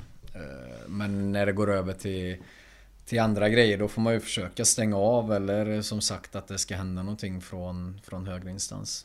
För även vi i media eh, bevakar ju och, och kommer med omdömen. Jag blev indragen, min eh, kollega Alexander Axén sa väl att vi skulle springa snabbare eller hur det nu var, jag kommer inte riktigt ihåg. Någonting inför V M tjugo arton, eh, vilket man förstod att sånt var sant. Men hur, hur brottas man med det? Liksom att, att det blir rätt mycket medialt. Jag menar, du hade ju en lång period när du inte gjorde mål. Ja, nej, men det tror jag väl egentligen någonting som...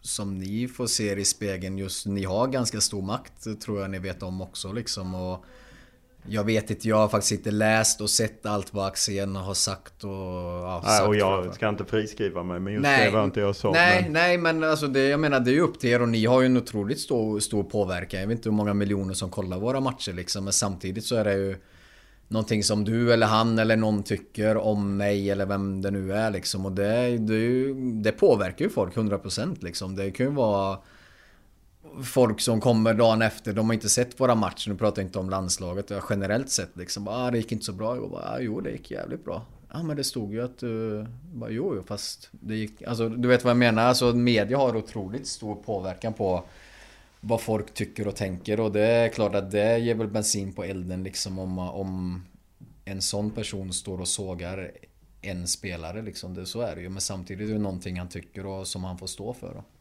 Men just att man blir en, på något sätt, medier är ju en del av det hela och kanske bidrar ju till allting kring fotbollen. Hur, hur känner du kring att vara med? Ja, nu sitter du i intervjuer här och då brukar jag alltid liksom delta, men hur känner du kring det? För även det klimatet har ju förändrats lite från under dina, din långa karriär. Ja, samtidigt så fattar ju grejen också. Allt, allt, är ju en, allt har ju ett band liksom. Utan media så, så hade inte vi kunnat varit fulltidsproffs kanske, eller tjänat de pengarna vi kan. Så allt har ju liksom, allt hör ju ihop.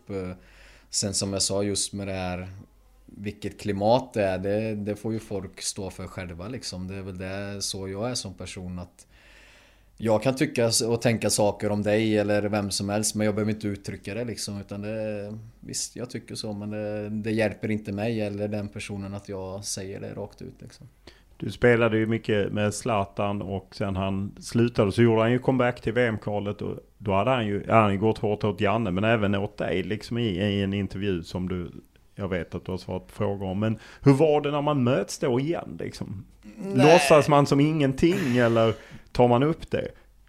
Nej, äh, vad menar du? Ja, nej, men det... jag och Zlatan tog upp det. Ja, nej, då, det gjorde vi inte. Nej, vi hälsade som vanligt och sen om jag inte missminner med mig så tog jag inte åt mig jättemycket om jag ska vara ärlig, utan det, så som jag förstår, sen kanske var världens sågning av mig att jag inte förstår det, men det var väl mer han menade att om inte han hade gjort mål på så många matcher som inte jag hade gjort så hade han inte spelat i landslaget, om det var så ungefär han uttryckte sig liksom. Och det kanske är en sågning mot mig samtidigt som det kanske var realistisk fakta också liksom. Så det, jag la faktiskt ingen vikt vid det, och när jag träffade han igen så var det otroligt kul, för det, det är en otroligt duktig spelare och en, en ja, Sveriges största genom tiderna som, som fortfarande kan vara med och bidra på planen för att Sverige ska vinna matcher.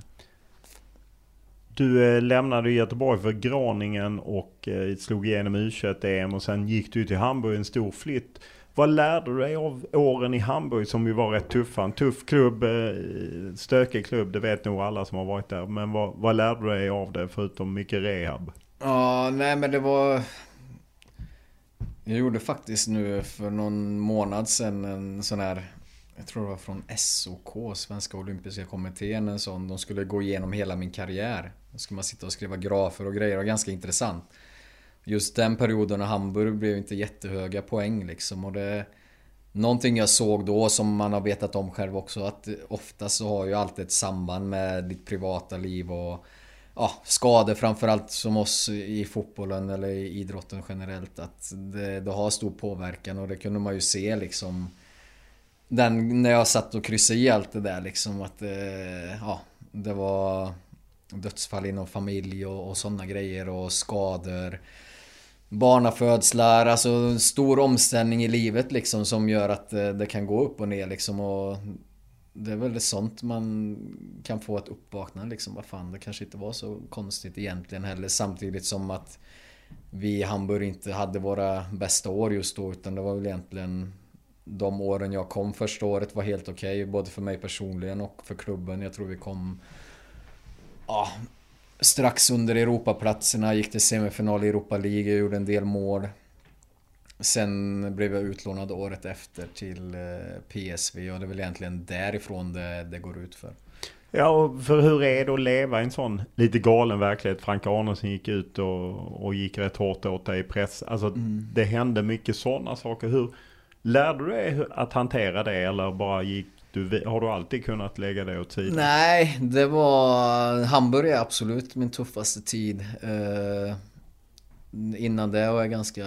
Hade allt egentligen bara gått spikrakt uppåt liksom, med U tjugoett E M som, som kryddan på det liksom. Det, där det kändes som att man var ostoppbar liksom. Att, eh, du gjorde sju mål, Sverige åkte ut i ja. semifinal efter straffar och du gjorde ju verkligen avtryck och hade gjort det bra i Grönningen innan och sen ja, precis. Nej, var du så, jagad ja, av många exakt. Klubbar. Och skytteligan och S M-guld i Blåvitt innan det. Så de tre åren innan det var ju liksom bara uppåt.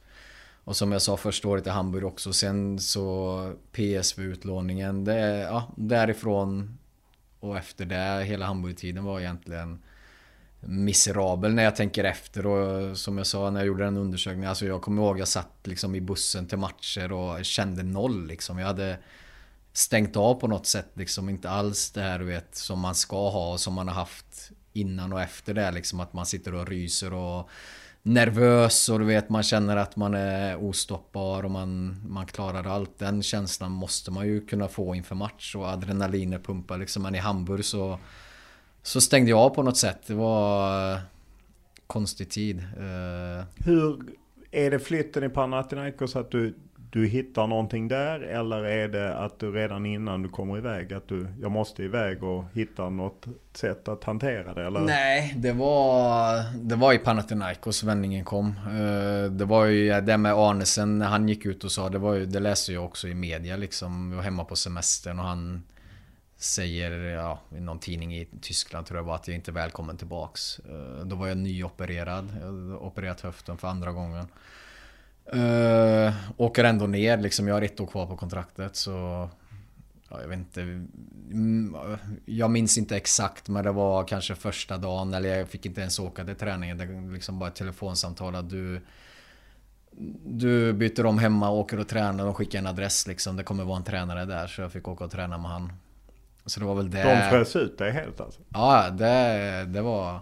Först och främst det han sa i media blev jag ju riktigt förbannad av. Liksom. Alltså jag, att det inte gick som varken jag eller Hamburg ville, det är sånt som kan hända. Liksom. Men jag har alltid gjort mitt jobb, jag har aldrig gnällt. Liksom. Det har varit viktigt för mig att ge allt varje dag oavsett om du är skadad eller urform eller vad det kan vara, men att få det upp i ansiktet liksom, att man inte är välkommen och inte ens får det face to face utan det står i media, det, bara det, då tappar man det ju liksom. Åker ändå ner och får det samtalet, ja, men du kan byta om hemma och åka och träna på, på den planen liksom. Och jag tror det var ja, något amatörlag som hade träningar där liksom. Hur eh, tar man sig ur det? Nej, men det är klart att alltså, jag återigen jag körde ner huvudet och åkte dit varje dag liksom. Sen är det klart att jag hade kontakt med mina agenter och att vi måste lösa det här på något sätt. Så då, då var det väl tränaren i Panathinaikos egentligen som har sett mig mycket i Holland och sånt. Giannis Anastasiou som var tränare i Panathinaikos, han ville verkligen ha mig så han, han åkte ner så vi hade ett möte och förklara vad han tyckte och tänkte om mig och, och så liksom, och berätta vad det var för klubb, och därifrån så åkte jag jag och min agent ner till Grekland och kollade läget och skrev på kontraktet ganska direkt.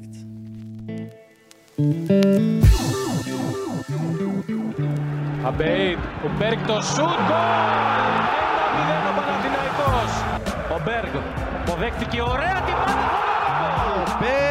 ένα μηδέν πολύ ωραίο γκολ από τον Μάρκους Μπεργκ. Για δεύτερο δοκάρι, σκαστή κεφαλιά, γκολ, Μάρκους Μπεργκ. Για τον Μπεργκ ξανά, ο γκολ, χάτρικ. Αμιλά, ο Μπεργκ πλασάρει, πέντε μηδέν, χάτρικ από τον Μπεργκ. Och sen har du ju några fantastiska år i, i Grekland, Aten, Panathinaikos och gör en himla massa mål, vinner kuppen och så bara. Vad är det liksom som lossnar där? Är det bara en tränare som tror på er? Nej, det, det är klart att det betyder mycket. Men samtidigt så, så kan du inte räkna med att tränaren ska stå och hålla din hand och, och ge dig hundra chanser. Utan det, du ska förtjäna att spela. Liksom. Och det var som jag sa, jag kom dit eh, ny, eller nyopererad. Jag var igång med min rehab så jag missade väl de första veckorna med fotboll. Liksom. Men sen så... Så tror jag, ja, någon vecka innan, innan serien drog igång så var jag med laget och hoppade in eh, första matchen och gjorde mål första matchen, och efter det så rullade det verkligen bara på. Hur, hur är den känslan när man är i den så kallade zonen som det ibland heter? Att man just går från att allt går emot en till att plötsligt mm. sitter det? Nej, men det är från... Alltså, om man bara tar generellt, liksom när man sitter, som jag sa, när man satt i bussen i Hamburg där på väg till match. Liksom bara helt avstängd, helt likgiltig bara inför matcher i stort sett. Under en period ska jag säga, inte hela tiden såklart. Från att komma till Panathinaikos där det var helt annat tryck liksom med fans och självklart mindre arenor och sånt, men ändå en helt annan passion som jag kände direkt liksom, var bara shit det här är. Och då, som jag sa, jag har varit som spelare att jag bygger upp, eh, kanske lite konstigt, men det ska jag ärligt säga, liksom att när jag åker till match så, så tänker jag liksom att fansen är här för min skull, jag ska visa dem, jag, jag ska leda laget liksom, jag vill ta ansvar. Att man bygger upp någon sorts liksom fejkad bild från, från vad det är, men att för att jag ska kunna komma igång och få det adrenalinet jag behöver, så, så försöker man intala sig sådana grejer liksom. Det, där kände jag hela perioden i Panathinaikos liksom, att eh, det flöt på. Jag, jag kände det inför varje match och träning liksom, att jag, jag vill vara den som leder liksom, och, och känna, ett, känna det ansvaret på mig själv liksom. Sen gjorde jag såklart bättre och sämre prestationer där också, men att just den känslan och få in den, att man försöker bygga upp sig så mentalt, tror jag det har varit min grej. Den cupfinalen som ni vinner är, gör du mycket mål i. Hur, hur är den upplevelsen? Den är sjuk faktiskt. Det är ett fullsatt Oaka. Jag vet inte hur många de tar. Nu fick de i och för sig spärra av för både bortafans och hemmafans, om man kan säga så. Eller fans från båda, båda lagen och stora, stora antagonister till varandra. Pauk från norra och så Panathinaikos. Så det, kommer ihåg direkt vi gick ut på, på arenan där och skulle kolla mattan, så går vi ut mot våra fans såklart. Men jag vet inte om de missuppfattar eller om de... Det började skjutas raketer mot oss och grejer liksom, så vi fick ju springa in igen, och det var ja, otrolig tändning, och det var en och en halv timme innan match och det är redan fullsatt liksom, så det var otroligt eh, häftigt att få uppleva. Det är nog den galnaste stämningen jag har varit med om, om jag ska vara ärlig liksom, eh, om man ser till passion och känslor och sånt liksom. Och hur är det att avgöra en sån match med ett antal mål? Nej, det är såklart eh, väldigt speciellt. Det är också någonting som, som man kommer ha med sig för alltid. Det är väl en titel som inte Panathinaikos hade kunnat tatt på, på ett par år liksom, eh, tanke på att Olympiakos har styrt och ställt och vunnit de flesta, flesta titlarna där. Så det var otroligt stort att vara med om det och få vara en bärande, viktig spelare i det här laget. Att just det, det här passionen är ju härligt på framsidan. Baksidan är ju liksom våldet, och det har varit avstängda läktare, och jag menar, du har ju varit, upplevt det mesta i den vägen. Hur, hur ser du, hur ofta var du rädd? Nej, jag var inte ofta rädd. Eh, eller aldrig rädd om jag ska vara ärlig. Jag, jag kände inte det. Klart när man spelar vissa bortamatcher så var det... kunde det vara svårt att gå av plan för att spelartunneln var där, där deras hemmafans var liksom, att det kunde smälla bangers och ja, det var väl sådana grejer med, men att det skulle hända något mot mig som individ var jag aldrig rädd för, utan det är väl också att jag har aldrig varit den som hetsat motståndarfans eller så heller, utan jag, det ska avgöras på plan liksom. Sen klart det kan hända grejer när det är känslor inblandat, men att man måste ändå ha en respekt till att de också gör allt för att, för att vinna matchen. Du nämner ju det själv med Olympiakos, och du har ju talat om det, jag vet, du nämnde det i G P S podd, det här med riggade matcher och Olympiakos. Jag vet vi har tidigare pratat om det här Grekland. Är det så ruttet alltså i, i Grekland?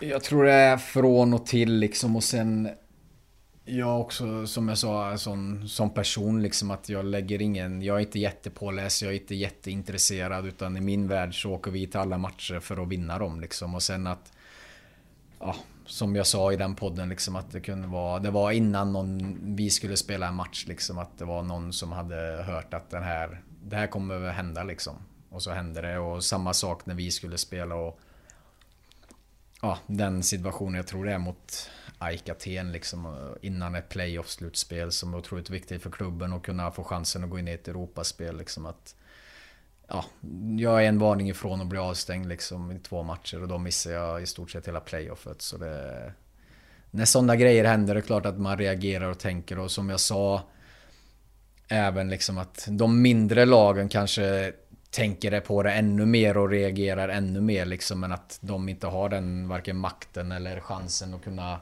kunna göra någonting åt det. Uh... Hur kunde du stanna så många år när det var så?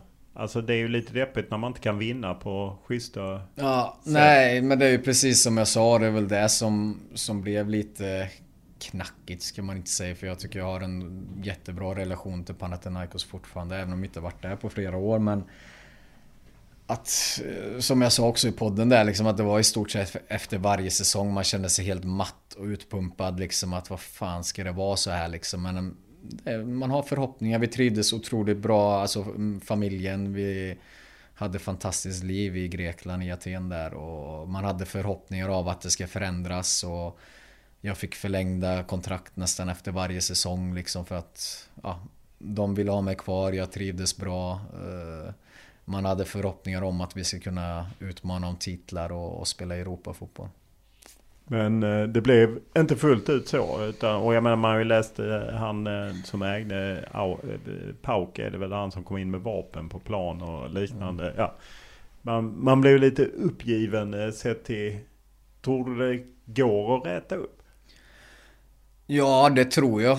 Uh, sen vet jag väl att de har försökt som sagt på olika, olika vägar, men någonstans så måste det gå liksom, och det, just på vilket sätt vet jag inte. Det är väl hela systemet i sig i Grekland som måste ändras liksom. De har ju haft otroliga problem ekonomiskt och sådana grejer liksom, så det, det är väl hela samhället i stort som måste, måste få till en förändring där. Vilka reaktioner har du fick ditt senaste uttalande? Är det, blev du nerringd av grekiska journalister?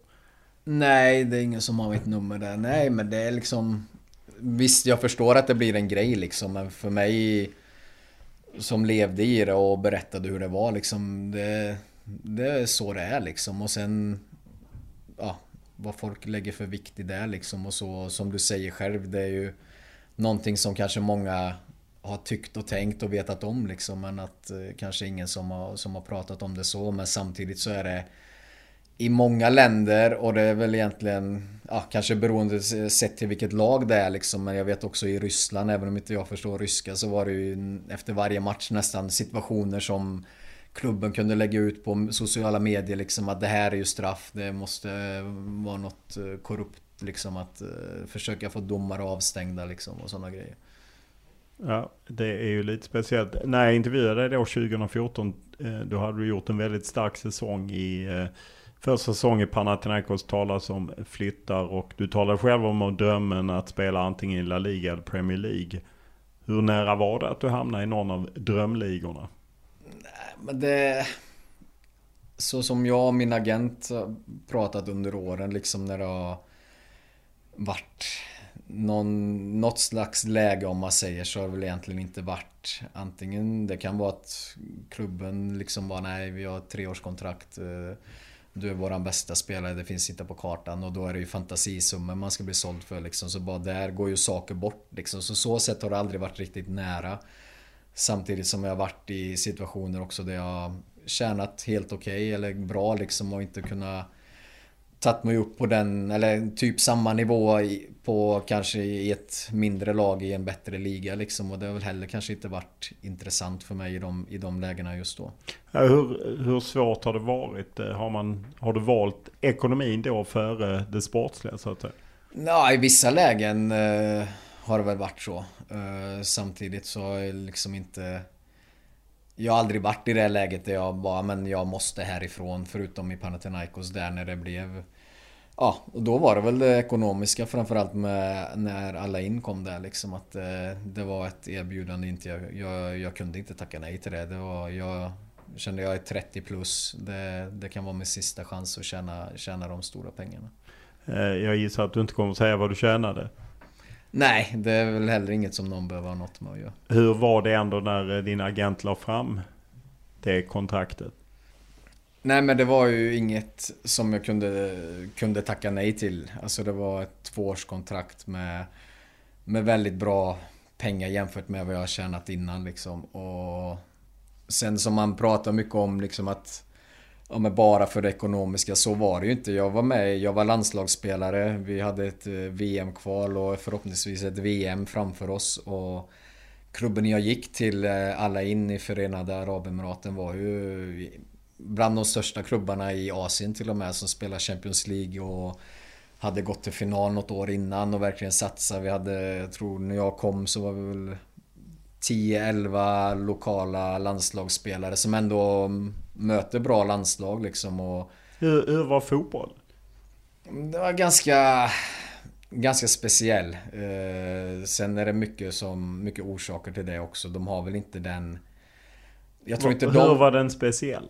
Nej, men värmen, värmen till exempel bidrar ju till att du kan inte, alltså det är fysiskt omöjligt att hålla alltså den höga nivån som du kanske vill liksom. Det går inte, du, du tar slut, det är ju farligt fysiskt sett liksom. Kommer min första match, var en Champions League-match, det var tio på kvällen och det var fyrtio grader liksom, alltså luften. Jag tror det är svårt för folk att ta in hur, hur varmt det är, för man var ju helt utpumpad efter liksom, och få Få sitta med syrgas efteråt liksom, för att kunna resa sig upp igen i stort sett. Så det, det var otroligt tufft innan man kom in i det. Sen tror jag heller inte de spelarna som är där. Du får ju ha tre utlänningar plus, plus en asiatisk utlänning eh, får du ha i truppen. Så vi var jag, två brassar och en japan. Eh, och det, det är klart att vi har väl kanske lite andra mål med våra karriärer än vad just de lokala spelarna har som, som bor hemma i sitt land, kanske i, de är födda i den stan, tjänar bra pengar, de har liksom inget, de har inte de målen i sin karriär liksom, så att de pushar sig till max. eh, sen spelar de otroligt bra spelare där också som säkert hade, hade kunnat gjort det bra i, i andra ligor. Gick du ner dig där eller lyckades du behålla din nivå? Jag tycker första året där, det var väl året, det var, måste varit tjugosjutton arton där innan V M. Då vi vann både ligan och kuppen och gick bra i Champions League. Jag gjorde mycket mål och spelmässigt där tycker jag att, även under V M tycker jag att kan nästan vara toppen av min karriär om jag ska vara ärlig spelmässigt. Sen som du säger att jag inte gjorde mål i landslaget så, men kollar man spelmässigt, och nu pratar jag om mig själv, vilket jag inte gillar att göra för hela laget. Vi hade fantastiskt V M och alla gjorde, körde verkligen sitt max där, vilket var avgörande för att vi skulle ta oss till kvartsfinal. Men just spelmässigt känner jag att eh, nog få perioder i min karriär där jag har varit på den nivån spelmässigt. Det är ju ofrånkomligt att du närmar dig i slutet av karriären. Har du några tankar på vad du vill göra efter? Ja, tankar finns det väl och så. Sen har jag inte kommit fram till något liksom vad jag verkligen, verkligen vill. Utan det är väl också någonting som jag har sagt både hemma och ja, till folk som frågar liksom att jag vill vara i här och nu liksom. Sen vad som händer om ett halvår eller ett och ett halvt år eller två år, det Det får tiden utvisa liksom. Jag, jag känner jag vill lägga all, all kraft och energi och mentalt på här och nu liksom för att göra det så bra som möjligt. Så tror jag sen att det kommer lösa sig. Det är jag ganska säker på. Hur svår är annars den omställning? Eller man kan bli som Wernblom investerare. Ja, nej, men har man intresse av sådana saker så är det ju, finns det ju möjligheter liksom. Och det är klart att jag har intresse i saker också liksom, men just nu så känner jag att det inte liksom är, är nära eller någonting jag vill lägga den energin på. Utan det, det kan säkert bli så att man får testa sig fram och förhoppningsvis så hittar man det direkt vad man vill göra och att det är där man brinner för. Men jag tror det är viktigt att det, att det blir någonting som du verkligen känner är rätt och att du kan lägga den energin på. Som många fotbollsspelare har du lagt mycket tid och inrutad tillvaro som fotbollsproffs. Vill du in i fotbollen igen som ju är lite samma sak på något sätt? Ja, alltså jo, det är nog ett, ett möjligt steg man kanske kommer ta. Sen i vilken grad det blir vet jag inte, om det är bara hjälpa till någonstans eller vara heltid. Det finns ett sportchefsjobb här på Kamratgården. Ja, precis, precis. Ja, då får jag utbilda mig lite först kanske. Nej, tjugo fjorton sa du att du gärna ville jobba med unga spelare. Ja, nej, men det är väl någonting absolut som jag fortfarande har med mig och känner att eh, det är någonting jag skulle kunna göra och som jag tror att jag skulle hitta en stor glädje och passion i. Men först ska det ordnas guldpytt här till Kamratgården. Det hoppas vi. Stort tack för att du ställde upp. Tack så mycket.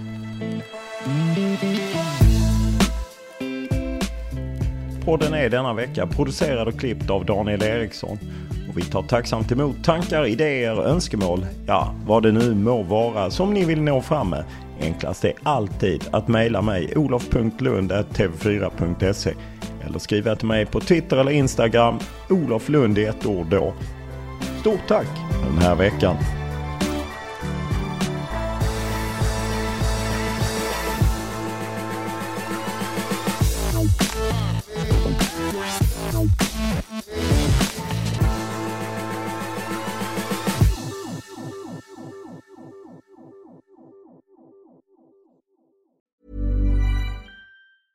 Mom deserves the best, and there's no better place to shop for Mother's Day than Whole Foods Market. They're your destination for unbeatable savings, from premium gifts to show-stopping flowers and irresistible desserts. Start by saving thirty-three percent with Prime on all body care and candles. Then get a fifteen-stem bunch of tulips for just nine ninety-nine each with Prime. Round out Mom's menu with festive rosé, irresistible berry chantilly cake, and more special treats. Come celebrate Mother's Day at Whole Foods Market.